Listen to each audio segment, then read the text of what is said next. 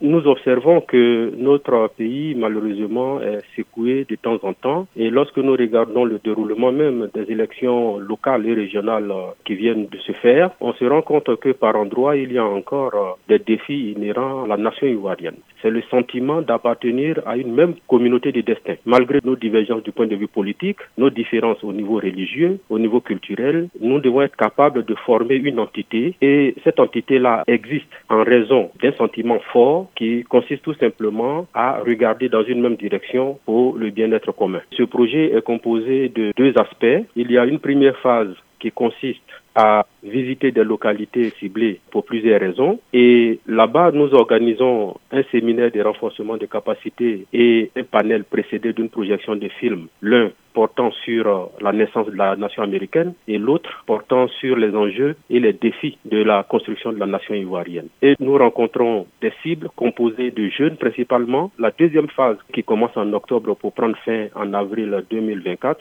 va consister à la présentation d'un document d'orientation et ce document d'orientation-là va traiter véritablement des facteurs ou des vecteurs anti-construction de la nation ivoirienne et à partir de ces éléments, nous allons faire des propositions de solutions, des suggestions d'action.